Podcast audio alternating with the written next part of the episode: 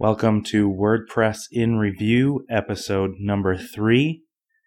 And this week, there's some, been some interesting developments that I want to talk about. The first is WordPress for the iPhone. I don't own an iPhone because I live in Canada and Rogers is too darn expensive. But I do know a fair number of people that do own an iPhone and do use WordPress and are very excited about the idea of being able to blog from their iPhone. I still don't know whether or not this is really all that great. I couldn't imagine myself typing up a 500 word post on the touchscreen keyboard on the iPhone, nor really spell checking it using a 3.5 inch screen. But, you know, if other blogging platforms are releasing plugins for the iPhone, that WordPress had to as well. You know, you got to keep that competitive advantage going. The next big story of the week uh, in my opinion, is the relaunch of the WordPress theme directory. This allows you to upload your WordPress themes as long as they're GPL compatible to WordPress, uh, WordPress's own managed website, and it's under wordpress.org slash extend slash themes, and it's kind of like the plugin repository on the wordpress.org website. It definitely goes uh, a completely different direction than the original WordPress theme directory, but at least this one's up to date.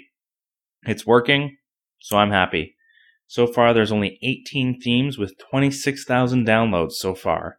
Hopefully, they'll be able to get more themes on there soon. I'm not sure what the approval process is, but it definitely seems to be that it's taking a little while to get a bunch of themes on there. I, I, the feature's been around for about a week now, and, and yet there's only 18 themes, and that seems a little bit odd to me, a little strange.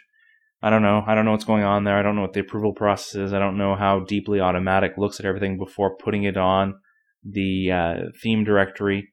But you know, there's definitely got to be some speed up going on there. I also wanted to talk a little bit more about WordPress 2.6. I've been using it for a little while now.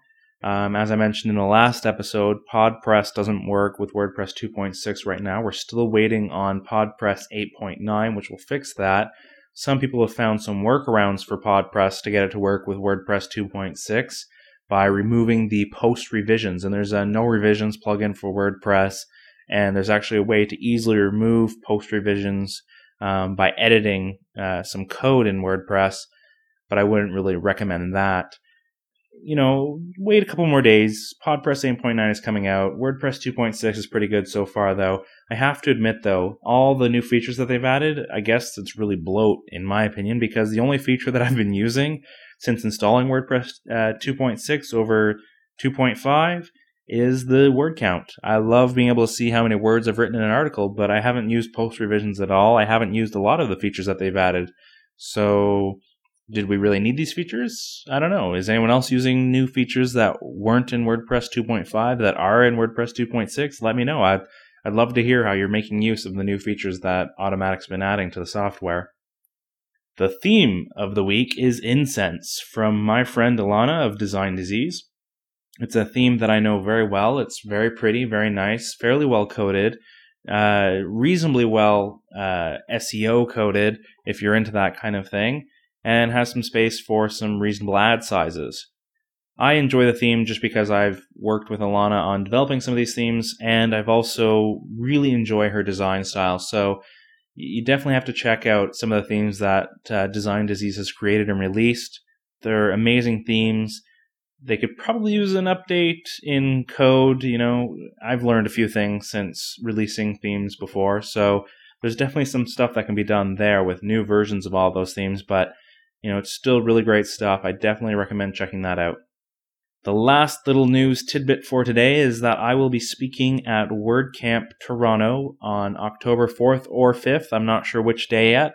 I'm not even sure exactly what I'll be talking about yet, but I'm looking forward to, uh, you know, sharing a little bit of my experiences and expertise and, and the things that I've done with WordPress. You know, I've really kind of run the gamut of what you can do with WordPress. I haven't really, I haven't done any committing for for WordPress, you know, trunk code or anything like that. But you know, I've done uh, some minor plugins. I've done some themes. I've written about WordPress full time. I've been on the WordPress podcast, and now I'm running WordPress in review. So I don't think there are very many people in this local area that have had too too much more experience with WordPress than me. So I'm really looking forward to helping out with that conference, and I think it's going to be really exciting.